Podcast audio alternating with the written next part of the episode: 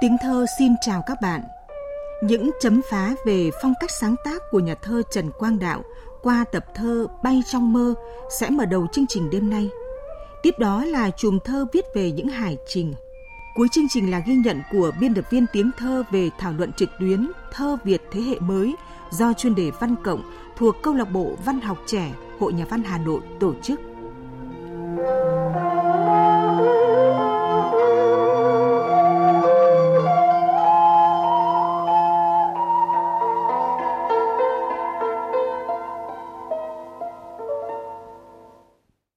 Thân mến, Giải thưởng Văn học ASEAN trong hai năm qua mới đây công bố các tác giả tác phẩm được vinh danh.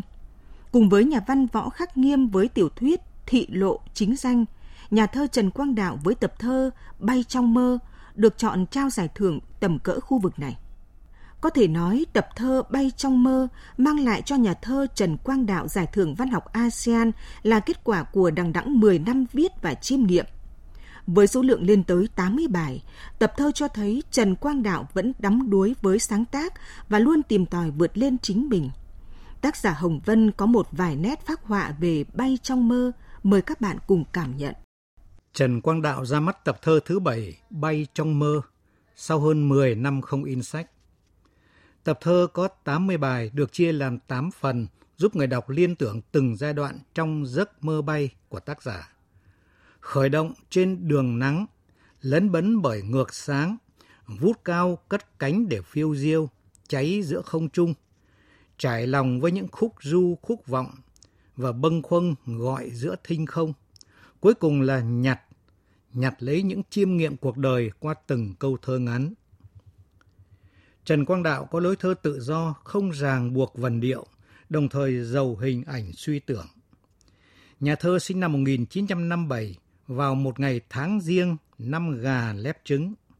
Tuổi thơ Trần Quang Đạo cũng như của bao người trong gió nắng quê nhà ngằn ngặt miền Trung. Từng phải bú cơn sữa đói rong riềng, nên thấu hiểu và thương quê nghèo, thương cha mẹ từng đứt hơi chạy bữa trong những tháng ba dài như cơn gió lạnh châm.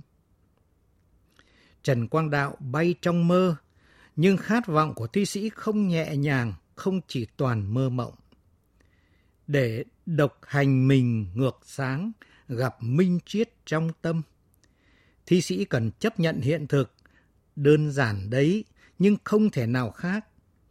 Đâu có một dòng sông khác, cá lớn không nuốt cá bé. Đâu có một bầu trời khác, không có vòm.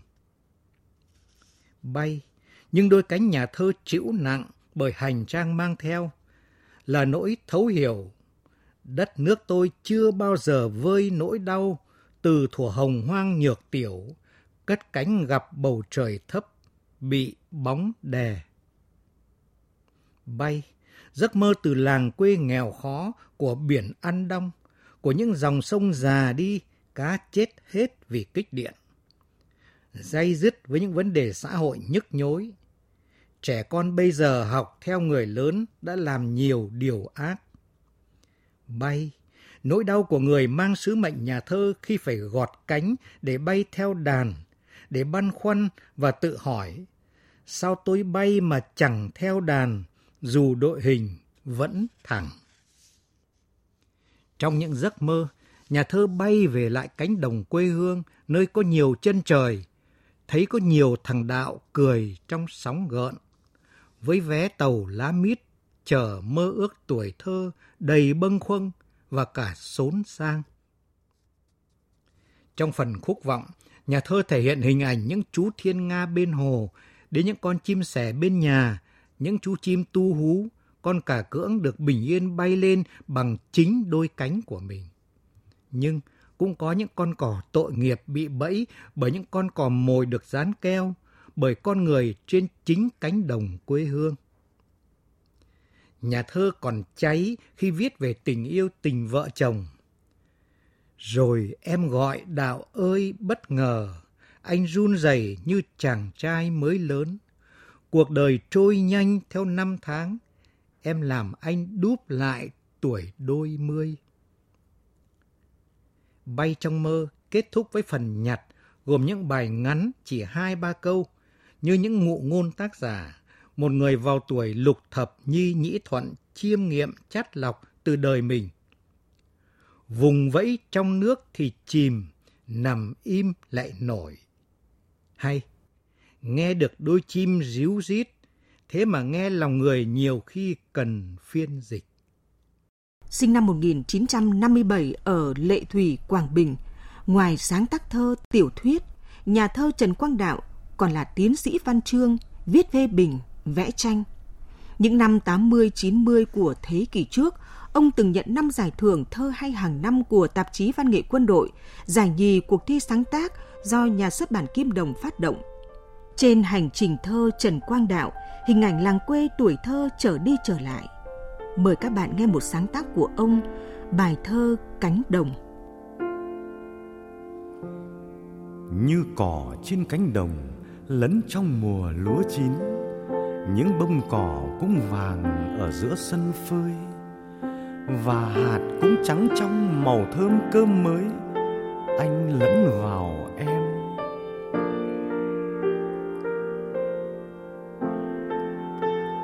Anh lẫn vào em cái phần tốt của quê nghèo. Qua chuông dài hói sâu vào mùa lụt. Nước ngút mùa lệ thủy gạo trắng cũng trắng từ câu hát, hạt gạo thơm từ giọng mẹ truyền qua.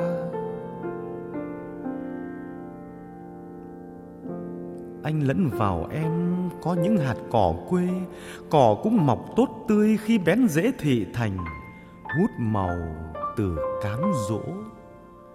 Như mạt sắt đặt gần nam châm lực hút luôn thắng thế, mực soi trước đèn thì vẫn một màu đen.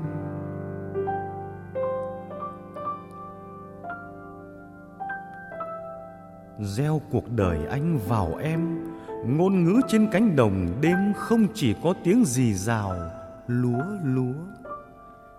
Có tiếng cỏ không hòa âm cùng gió, vẫn ban mai xoa dịu những cánh đồng.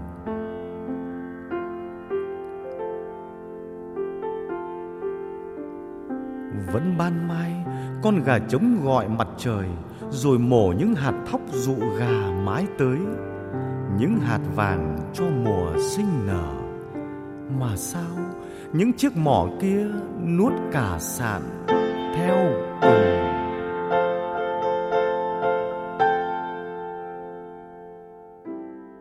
Các bạn thân mến, nhà thơ Trần Quang Đạo cùng với nhà văn Võ Khắc Nghiêm đã đọc trích đoạn tác phẩm của mình trong sự kiện giao lưu với các tác giả đoạt giải do Hoàng gia Thái Lan và Hội Nhà văn Thái Lan tổ chức dưới hình thức trực tuyến. Dự kiến đầu năm tới, hai tác giả sẽ tham dự lễ trao giải thưởng văn học ASEAN trong hai năm qua cũng được tổ chức theo hình thức trực tuyến tại thành phố Bangkok, Thái Lan.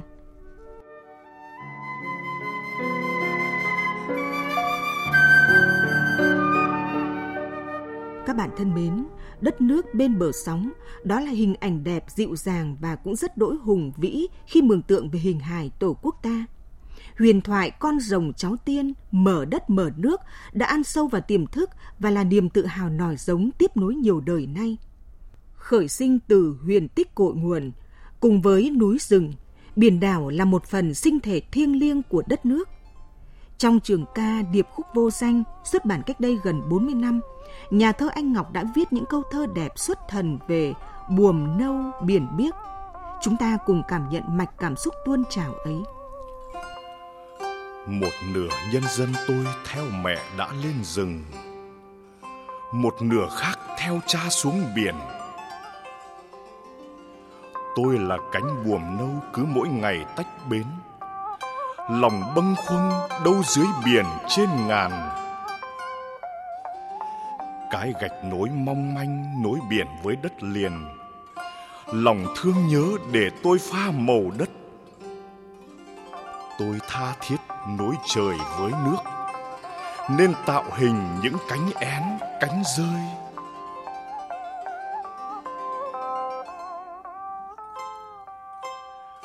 Những cánh buồm đi trong nắng mai. Sóng thân mật vỗ mạn thuyền dốc rách. Những cánh buồm đi dưới trăng thanh, đi lặng lẽ trong sương mờ cổ tích. Buồm như thể chiếc lưỡi cày lật ngược, vạch ngang trời những luống trăng sao.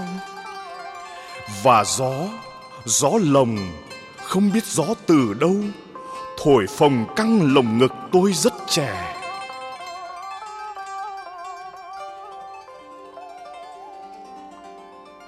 Những cánh buồm tìm gì nơi góc bể mà trọn đời thấp thoáng phía chân mây.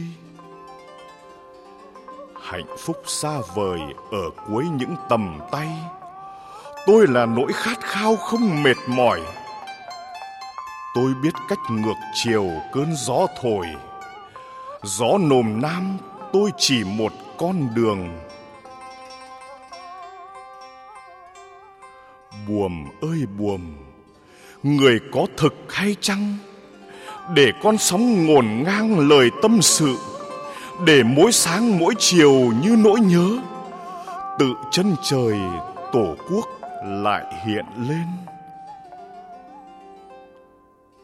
Những cánh buồm đi trong nắng mai sóng thân mật vỗ mạn thuyền róc rách những cánh buồm đi dưới trăng thanh đi lặng lẽ trong sương mờ cổ tích buồm như thể chiếc lưỡi cầy lật ngược, vạch ngang trời những luống trăng sao. Đó là một trong số những câu thơ tài hoa của nhà thơ Anh Ngọc, gợi liên tưởng vừa thân thuộc vừa kỳ vĩ. Cũng như nhà thơ Anh Ngọc, nhà thơ Nguyễn Tùng Linh là người quê biển. Ông sinh ra và lớn lên ở đất cảng Hải Phòng và có nhiều sáng tác viết về nhịp sống lao động trên quê hương mình bài thơ tiễn con tàu xuống nước của Nguyễn Tùng Linh có những câu đầy sức gợi. Lòng đã mở ra, những con sóng ùa vào và con tàu gặp gỡ, mũi tàu xăm xăm hướng ra cửa bể, giải sông đêm nghìn con sóng đưa đường. Lòng đã mở ra, những con sóng ùa vào và con tàu gặp gỡ. Mũi tàu xăm xăm hướng ra cửa bể dải sông đêm nghìn con sông đưa đường. Mỏ neo cuốn lên ướt phù sa và ánh trăng. Một hồi còi trẻ trung sao đồng. Con tàu xuống nước chân vịt quay mặt sông sủi bọt, mùi dầu tan vào trong mênh mông. Ngọt gió nồm đầm ấm thổi qua bong mỗi phút giây qua chân trời xích lại.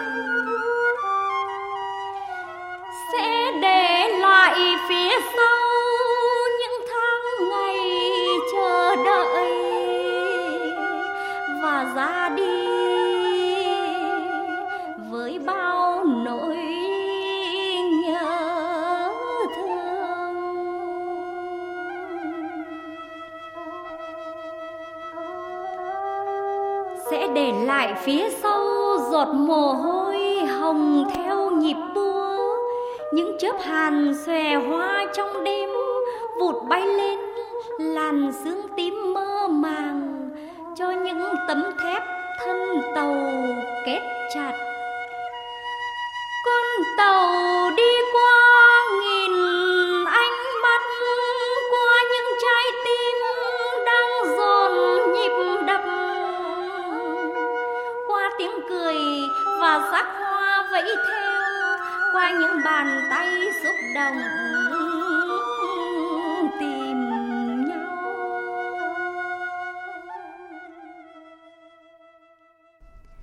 Giọng ngâm nghệ sĩ ưu tú Vũ Kim Dung vừa gửi tới các bạn trích đoạn bài thơ Tiễn con tàu xuống nước của nhà thơ Nguyễn Tùng Linh. Mới hay, để một con tàu xuống nước, Bắt đầu những dặm dài khơi xa là biết bao công sức của những người kỹ sư công nhân nhà máy đóng tàu. Giọt mồ hôi hồng theo nhịp búa, những chớp hàn xòe hoa trong đêm. Các bạn thân mến, chỉ là một hình ảnh giản dị, cây buồm, cánh buồm biển đã đi vào thơ và trở thành một biểu tượng của những hải trình dài. Giấu bao cơn bão trong lòng, cây buồm đứng ngắm mênh mông biển trời. Đó là câu thơ mở đầu bài Cây buồm của nhà thơ Lâm Thị Mỹ Dạ. Và cứ như vậy, tứ thơ lục bát uyển chuyển như một ví von về thân phận con người. Mang tình yêu của rừng cây, buồm ra tới biển buồm say chân trời. Giọng ngâm nghệ sĩ Hoàng Thanh gửi tới các bạn sáng tác này.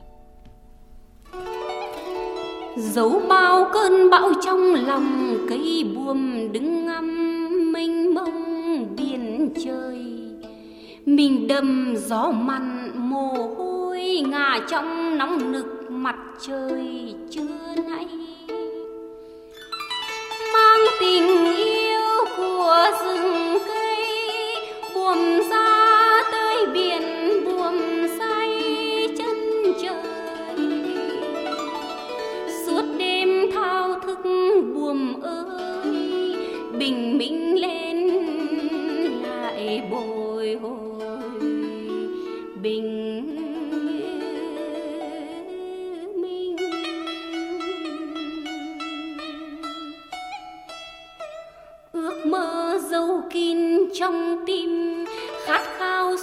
đời mình đi xa. Buồm yêu trời đất bao la, yêu xa khơi lại thiết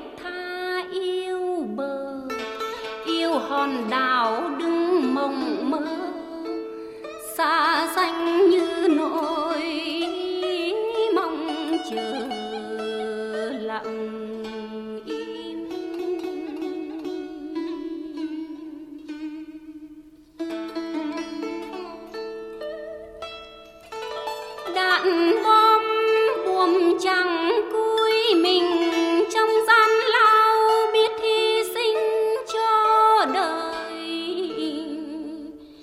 Đi trong bão gió buồm ơi, trái tim đập với xa khơi sóng trào. Vững vàng dáng đứng thanh cao, cây buồm đi. Chờ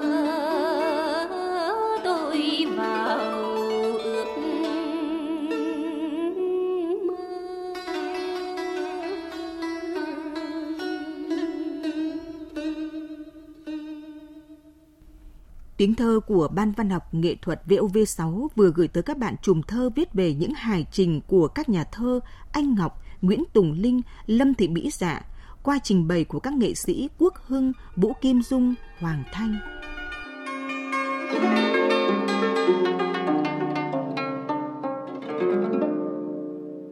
Các bạn thân mến, nắm bắt được xu hướng tọa đàm, họp mặt trực tuyến trong điều kiện giãn cách xã hội do ảnh hưởng của dịch COVID-19. Mới đây, chuyên đề Văn Cộng thuộc Câu lạc bộ Văn học trẻ Hội Nhà văn Hà Nội đã tổ chức thảo luận về chủ đề Thơ Việt thế hệ mới. Số lượng hơn 90 người, bao gồm các nhà thơ, nhà văn, nhà phê bình, đang sung sức tham gia thảo luận sôi nổi trong thời gian hơn 3 giờ đồng hồ, đã cho thấy sức hấp dẫn đa chiều trong tranh biện. Biên tập viên tiếng thơ đã có ghi nhận về các ý kiến đặc sắc trong thảo luận này. Mời các bạn cùng theo dõi. Trong hơn 3 giờ đồng hồ thảo luận xung quanh chủ đề Thơ Việt thế hệ mới, nổi bật có hai vấn đề được quan tâm và khơi ra. Đó là việc phân loại về độ tuổi, xu hướng sáng tác thơ hiện nay và quan niệm về giá trị đích thực của thơ ca. Mở đầu buổi thảo luận, tiến sĩ Phan Tuấn Anh, một người sáng tác thơ đồng thời làm phê bình văn học, có cái nhìn lạc quan về đội ngũ những người sáng tác trẻ. Thơ trẻ là điều mà tôi rất là trăn trở và quan tâm trong những năm vừa qua bởi vì bản thân tôi là người trong cuộc tức là vừa là người sáng tác thơ sau đó thì um, tôi là người nghiên cứu thơ. Và như vậy thì theo tôi nghĩ thế này nếu mà nói quy chuẩn lại á, thì thơ trẻ chỉ dành cho thế hệ từ năm khoảng 2000 trở đi.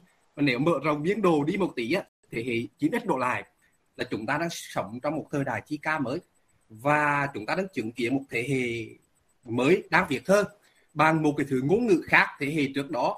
Bây giờ cái thế hệ mà từ 9x và đến 2000 độ đi á việc đặt một nền tảng văn hóa mới và ngôn ngữ mới và tôi nghĩ thế này chúng ta phải trông cậy vào thế hệ này cũng với cái nhìn phân loại chi tiết tiến sĩ Phan Tuấn Anh chỉ ra những dòng thơ đã và đang được những người sáng tác trẻ gần đây thực hành sáng tạo dựa trên những lợi thế của thế hệ thời đại. Tôi nghĩ rằng uh, nhìn một cách tổng quán á, chỉ nhiên từ góc độ của tôi thôi, thì thơ trẻ hiện nay á là nó bao gồm ba dòng. Dòng thứ nhất á là dòng thơ trò chơi.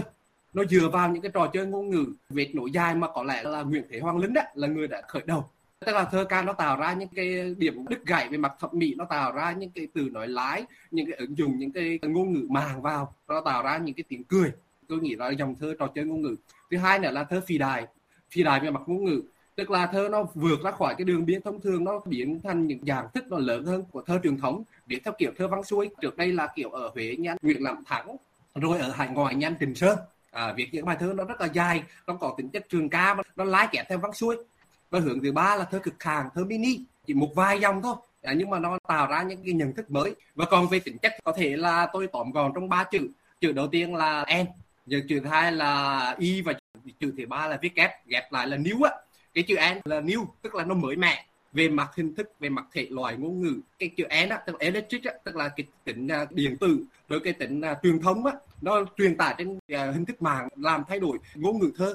Thứ ba là world tức là tính thế giới của nó. Nhà thơ trẻ hiện nay người ta giỏi ngoại ngữ người ta có cái nhìn thế giới thơ ngày nay nó bao quát những vấn đề của toàn cầu chứ không phải là cái tiếng nói của cá nhân hay là tiếng nói của chỉ một vài người trong giai cấp hay là một quốc gia nữa. Cho nên tôi nghĩ là ba cái giá trị đó kết hợp lại nó tạo ra cái bản sắc cho một thế hệ thơ ca mới. Không đi vào chi tiết tiêu chí độ tuổi nhà thơ Hoàng Anh Tuấn coi trọng tinh thần trẻ trong sáng tác và theo anh điều đó mới làm nên diện mạo của thơ Việt thế hệ mới.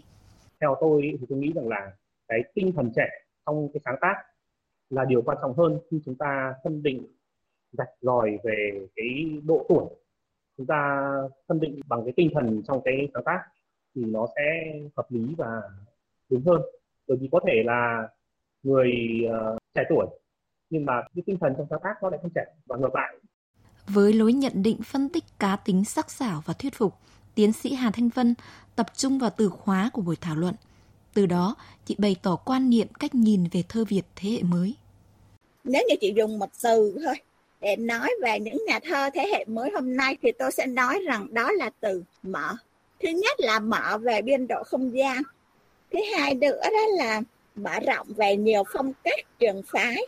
Cái mở thứ ba nữa đó là họ nhìn thế giới với con mắt rộng mở hơn và thế giới ngược lại cũng rộng mở ra với họ à, một cái đặc điểm mở thứ tư tôi nghĩ rằng là công chúng bây giờ cũng mở rộng hơn trước. À, và mỗi một nhà thơ như vậy là sẽ tìm được cho mình những công chúng riêng. Tôi thì tôi nghĩ rằng là tôi lạc quan về thơ Việt mới. Cũng trong thảo luận về thơ Việt thế hệ mới đã có những ý kiến trao đổi phản hồi khác nhau sự công nhận của đông đảo công chúng có thực sự quyết định giá trị của thơ ca.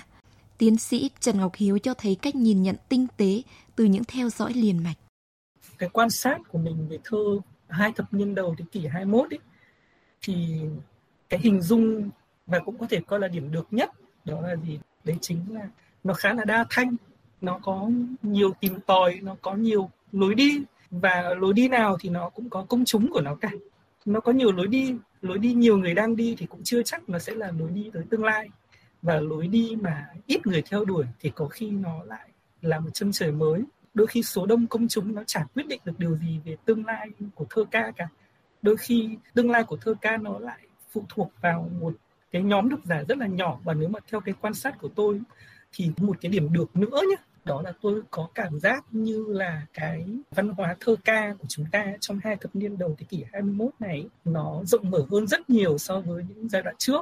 Chúng ta sẽ có hàng triệu bài thơ, hàng triệu nhà thơ, thế nhưng sẽ rất ít các nhà thơ, rất ít các tập thơ nó sẽ còn nằm lại ở trong tiến trình của thơ ca. Số công chúng nó quan trọng ở mức độ nào đó, nhưng nó không phải là cái tiêu chí, cái quan trọng là ai đọc thơ anh. Và anh có cảm thấy hài lòng được không? Đôi khi chỉ cần một nhóm đọc thơ nhỏ, đọc thơ của mình, cảm thấy an ủi rất là nhiều. Thơ chỉ cần một người đọc, một nhóm người đọc chọn lọc tinh hoa. Đó là một thực tế đang diễn ra và chính các tác giả cũng tự thấy bằng lòng. Đành là vậy, nhưng đôi khi, nói như nhà thơ nguyệt phạm, đó là một lựa chọn chẳng đặng đừng.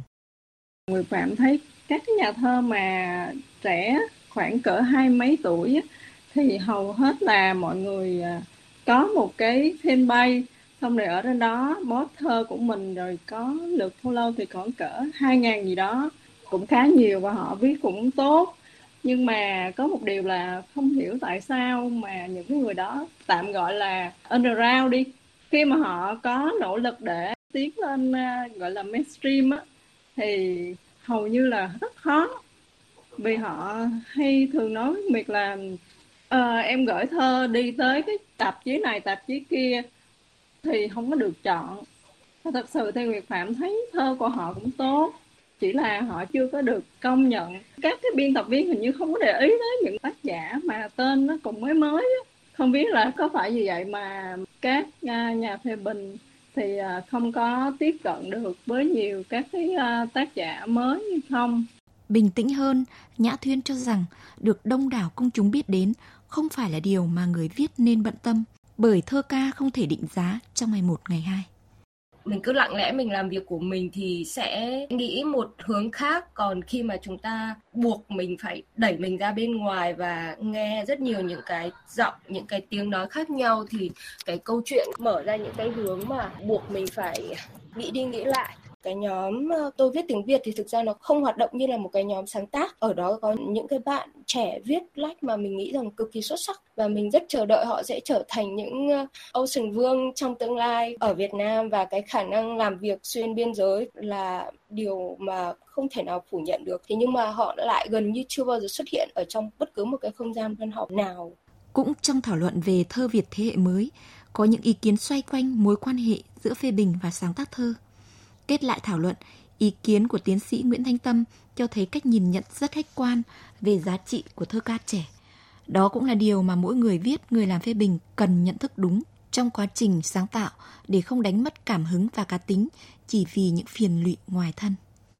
Văn chương hay thơ ca và cái sự lựa chọn và sự loại bỏ bây giờ cái thế hệ 2000 hoặc là trẻ hơn nữa thì ờ, như tôi vẫn đọc chẳng hạn như là có bạn Nam Thi to đàn cũng vừa mới xuất bản một tập của bạn ấy thì tôi cho rằng là cái việc mà mở rộng cái không gian thơ và không gian đọc của mình ra thì đối với nhà thơ trẻ có lẽ là cái điều mà cần thiết. Thế còn truyền thống hay hiện đại thì nó cũng không quan trọng lắm, mà vì chúng ta sẽ có cái lựa chọn giá trị cho mình. Điều quan trọng nhất là chúng ta phải tôn trọng cái lựa chọn của mỗi người, cái quan niệm giá trị của mỗi người vậy thôi.